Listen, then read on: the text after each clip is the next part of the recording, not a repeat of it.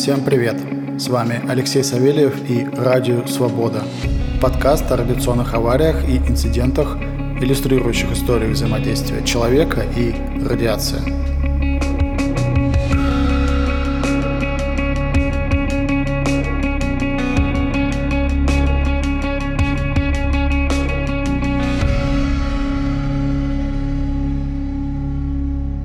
Сегодня мы перенесемся из Бразилии в страну, которая куда ближе к нам. Причем не только географически. Советский Союз. Но Советского Союза будет еще много. Настолько много, что при планировании этого сезона мне приходилось специально вставлять эпизоды про другие страны, чтобы подкаст не получился только про СССР.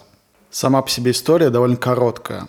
Это позволит нам углубиться в контекст произошедшего и осветить некоторые детали, благо сегодняшний выпуск касается одной из самых интересных тем в ядерной физике и физике вообще, потому что затрагивает большое количество смежных областей, а именно темы ускорителей частиц.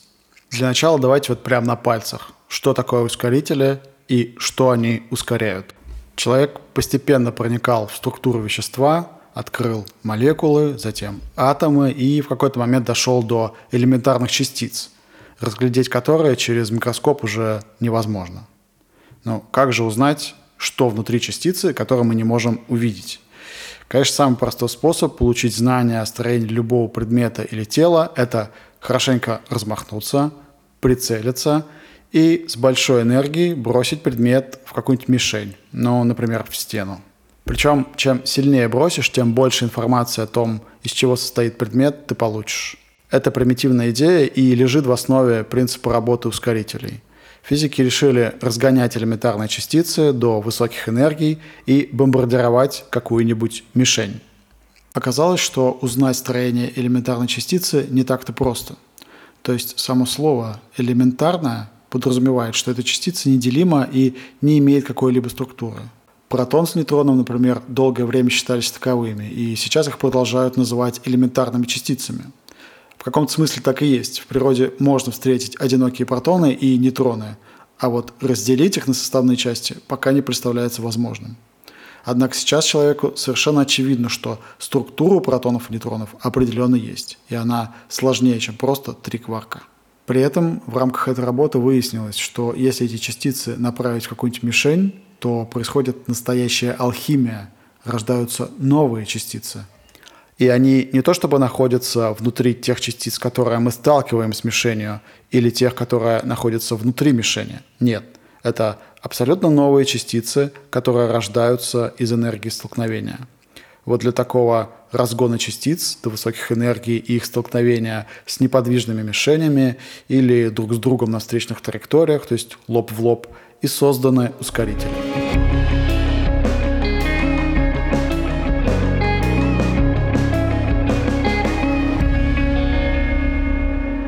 Наверное, все слышали о Большом адронном коллайдере. Но, конечно, это далеко не первый подобный проект. В период с конца 40-х до начала 80-х в Советском Союзе строились десятки научных закрытых или полузакрытых городов. Наукограды были таким образцом культуры и быта того времени. Они интегрировались в лесной массив, окружались бетонным забором, а внутри была вся необходимая инфраструктура, часто недоступная в больших городах, а также безопасная среда и модернистские архитектурные решения. Я вот сам иногда через дырку в заборе попадаю в такой городок в Подмосковье, рядом с дачей, и мне там очень нравится.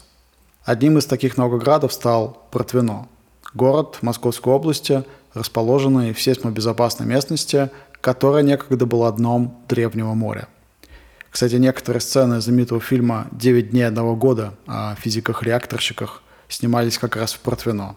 В этом фильме можно прочувствовать атмосферу того времени, ну, по крайней мере, какой ее рисовали в советском кино. В этом городе в 1967 году Институт физики высоких энергий запустил ускоритель протонов синхротрон У-70. На тот момент это был крупнейший в мире ускоритель с энергией 70 гигаэлектрон-вольт. Это очень круто. Заряженные частицы летали в полуторакилометровой кольцевой вакуумной трубе со скоростью света. В отличие от коллайдера, здесь пучки не сталкиваются друг с другом, а ударяются о неподвижную мишень. Ускоритель У-70 действует до сих пор, и спустя почти 60 лет по-прежнему является самым высокоэнергетичным в России. Изначально научной задачей этого проекта был поиск кварков, таких неделимых частиц материи, из которых состоят протоны и нейтроны. Несмотря на то, что найти кварки так и не удалось, запуск ускорителя является одним из самых важных достижений советской науки. Исследования оказались очень плодотворными, и уже первые эксперименты позволили совершить несколько фундаментальных научных открытий. Кварки, кстати, в скором времени реально были обнаружены, но не как свободные частицы в результате столкновения протонов, а на электронных ускорителях. Причем произошло это еще в 1968 году, всего через год после открытия У-70.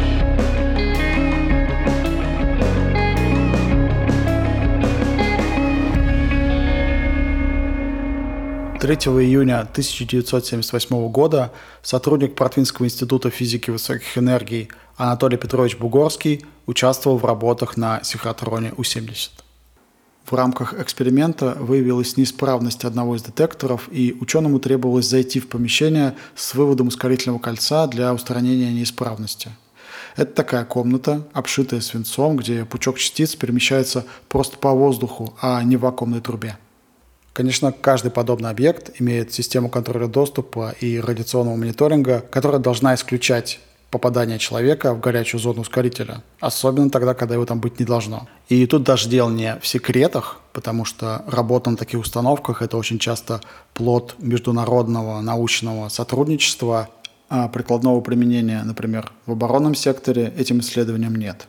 В первую очередь в такого рода помещениях размещено большое количество весьма дорогостоящего оборудования. Ну а во-вторых, ускоритель во время работы является источником сильных электромагнитных полей и, конечно, радиационного излучения. Итого, согласно инструкции Анатолию Петровичу, перед началом эксперимента требовалось позвонить на пульт ускорителя, чтобы оператор временно снял пучок в данном канале – а затем попасть в бетонный лабиринт, пройдя через два довольно тривиальных уровня защиты. Первый – это дверь в бункер, которая при работе с пучком автоматически блокируется и открыть ее нельзя. А второй – это светящееся табло на двери, которое в случае включенного пучка запрещает вход. Как правило, такой светофор или просто светящаяся надпись «Не входить» или «Магнит включен».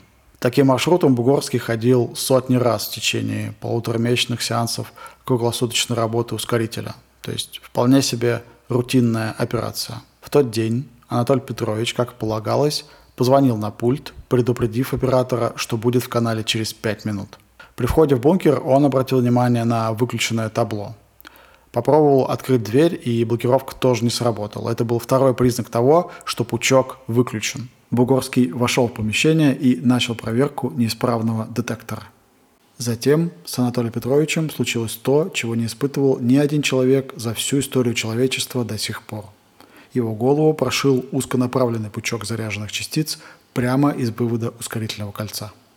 Здесь поясню, что сам пучок является такой последовательностью импульсов, в каждой из которых количество протонов измеряется величиной порядка 10 в 12 степени. Это то есть миллион миллионов штук – Позднее ученый вспоминал, что попав в невидимый поток частиц, он увидел вспышку ярче тысячи солнц. При этом он не почувствовал ничего особенного, даже боли. Будучи инженером и выпускником МИФИ, Анатолий Петрович не мог не понимать, что с ним случилось. Но он машинально доделал свою работу, вышел из опасной зоны и даже сделал запись в рабочем журнале, как того требовала инструкция. А затем, никому не рассказывая о ЧП, пошел домой и стал ожидать появления симптомов лучевой болезни. Впоследствии выяснилось, что автоматическая блокировка двери была отключена, потому как во время предыдущего эксперимента высокой интенсивности пучка не было необходимости, и блокировку просто забыли включить. И второй уровень безопасности также сдал сбой. Табло не входить не сработало из-за перегоревшей лампочки. Кроме того, после звонка на пульт Бугорский попал в помещение, скорее всего, раньше озвученного им времени в 5 минут, до того, как оператор снял пучок. Первые симптомы облучения не заставили себя долго ждать. Ночью Анатолия Петровича стала опухать левая сторона головы, и утром он показался врачам и дозиметристам, которые, конечно, пришли в полный ужас. Это был ЧП небывалого на ускорителях масштаба. Ученого госпитализировали в специализированную московскую шестую больницу Минсредмаша, на данный момент, кстати, довольно известную в Москве ФМПЦ имени Бурназяна – Об этой клинике спустя 8 лет узнает весь мир. Именно в ней принимали людей с радиационными поражениями, полученными на Чернобыльской АЭС. Но, как вы сами понимаете, что и задолго до Чернобыля в СССР не было недостатка в таких пациентах. Как правило, это были пострадавшие во время аварий на военном производстве, либо на ядерных реакторах, либо на подводных лодках. Ну а даже для такой больницы этот случай был первым в истории клиники. Вот что написано в истории болезни. Интенсивный пучок протонов высокой энергии поперечным размером 2 на 3 мм прошел по траектории. Затылочная область головы, медиабазальные отделы левой височной области, пирамида левой височной кости – костный лабиринт среднего уха, барабанная полость, челюстная ямка, ткани левого крыла носа. Радиационная доза на входе 200 тысяч рентген. На выходе больше, за счет рассеяния на материале 300 тысяч рентген. Для справки, предельная общая допустимая доза радиационного облучения для человека в 300 раз меньше полученной локально Бугорским – Какое-то время Анатолий Петрович пролежал в реанимационном отделении, и медикам, конечно, не верилось, что с такой травмой и с такой степенью облучения пациент сможет выжить. Его случаем занимались лучшие радиологи страны, в том числе Ангелина Константиновна Гуськова, которая впоследствии руководила лечением всех чернобыльских пострадавших. Результат лечения и процесс восстановления Анатолия Петровича оказались такими же уникальными, как и сам радиационный инцидент – Картина была принципиально иной, чем у других пациентов, получивших поражение всего организма, но меньшей дозы радиации. Бугорский не только выжил, но и через полтора года вернулся к работе в институте на том самом ускорителе У-70. Вообще, радиация убивает с помощью двух механизмов. Первое. Убиваются быстро делящиеся клетки спинного мозга и слизистых оболочек. Второе прямое разрушение клеток при очень высокой дозе радиации. Медики предположили, что ученый выжил благодаря тому, что поток протонов был сфокусирован в относительно тонкий луч 2 на 3 мм. В Чернобыле, Хиросиме и Нагасаки люди имели дело с гамма-излучением, которое воздействовало на всю площадь тела. В случае с Бугорским луч вошел через затылок с минимальным рассеиванием и вышел через нос. Образно, луч прожег отверстие в голове Анатолия, повредив мозг. Никакие критически важные участки организма не были задеты радиацией, а уничтоженные клетки организм заменил соединительной тканью. Функции небольшого участка повреждения мозга взяли на себя другие зоны. Костный мозг и внутренние органы, особо подверженные воздействию радиации, не пострадали, но половина лица ученого была парализована. Время залечило раны на голове и лице, оставив ученого с параличом и левосторонней потерей слуха – Кроме того, Бугорского мучили эпилептические припадки и сильные головные боли. При этом интеллект ученого не пострадал. Разумеется, с Анатолия Петровича была взята подписка о неразглашении, что было общепринятой практикой в те годы. На протяжении 10 лет эта история была известна только узкому кругу коллег ученого и врачей. Впервые физику предоставилась возможность рассказать о своей травме после аварии в Чернобыле, когда частично были сняты государственные запреты на тему ЧП с радиацией. Учитывая высокую нагрузку излучения, полученную Бугорским, и возможные последствия, можно сказать, что Анатолий Петрович родился в свинцовой рубашке.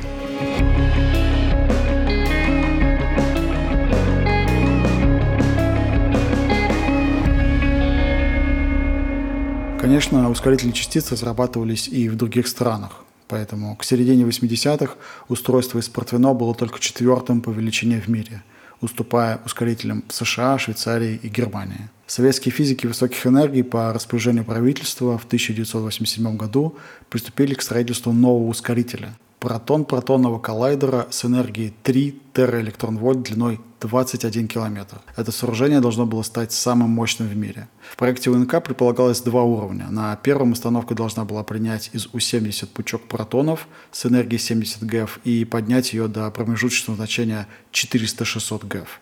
Обе ступени по проекту размещались в одном кольцевом туннеле размером, превосходящим кольцевую линию московского метро. Но в 90-е финансирование науки практически сошло на нет, проект пересматривали и упрощали, а количество ускорителей сократилось с трех до одного. Сотрудники института все медленнее и медленнее продолжали выполнять сборку гигантских магнитов для ускорителя. В какой-то момент стало понятно, что прежде чем ускоритель будет завершен, он уже успеет устареть. И поныне, как памятник еще одному не случившемуся проекту.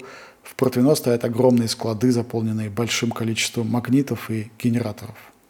Большая часть оборудования бесполезна и не может быть использована в других сферах. Строительство туннеля было завершено в октябре 1994 года. Так получилось, что город Протвино географически находится внутри него. Чтобы грунтовые воды не заполнили тоннель, а он не обрушился и не поглотил Наукоград, воду все эти годы выкачивают из туннеля насосами. В итоге туннель нужно либо достроить, либо засыпать, но решиться на один или второй шаг государство пока не может.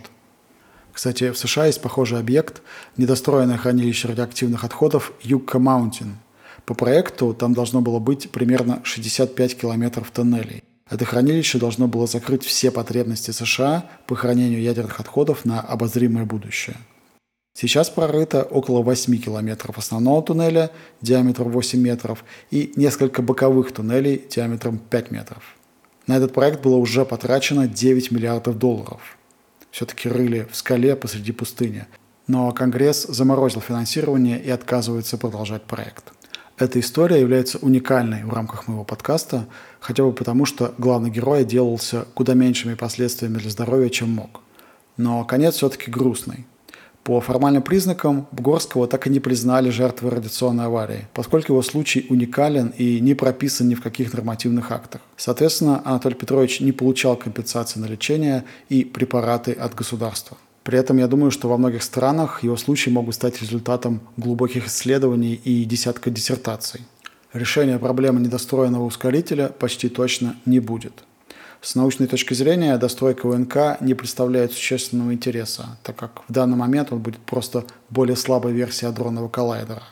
С учетом того, что Россия была одной из стран, строивших коллайдер, и российские ученые принимали участие в его работе с самого открытия, смысла в УНК очень мало. Зато сейчас в Дубне строится новый проект – коллайдер протонов и тяжелых ионов, который как раз будет решать новые задачи. Например, изучение кварк-глюонной плазмы. Это такое состояние материи, в котором в результате сильного сжатия кварки, антикварки и глюоны становятся одной общей системой, а отдельных протонов и нейтронов уже нет. Предположительно, часть вещества нейтронных звезд находится именно в этом состоянии, поскольку их плотность в 2-3 раза превышает плотность атомных ядер. Надеемся, что проект завершится успешно. С вами был Алексей Савельев и Радио Свобода. Подкаст о радиационных авариях и инцидентах, иллюстрирующих историю взаимодействия человека и радиации. Пока.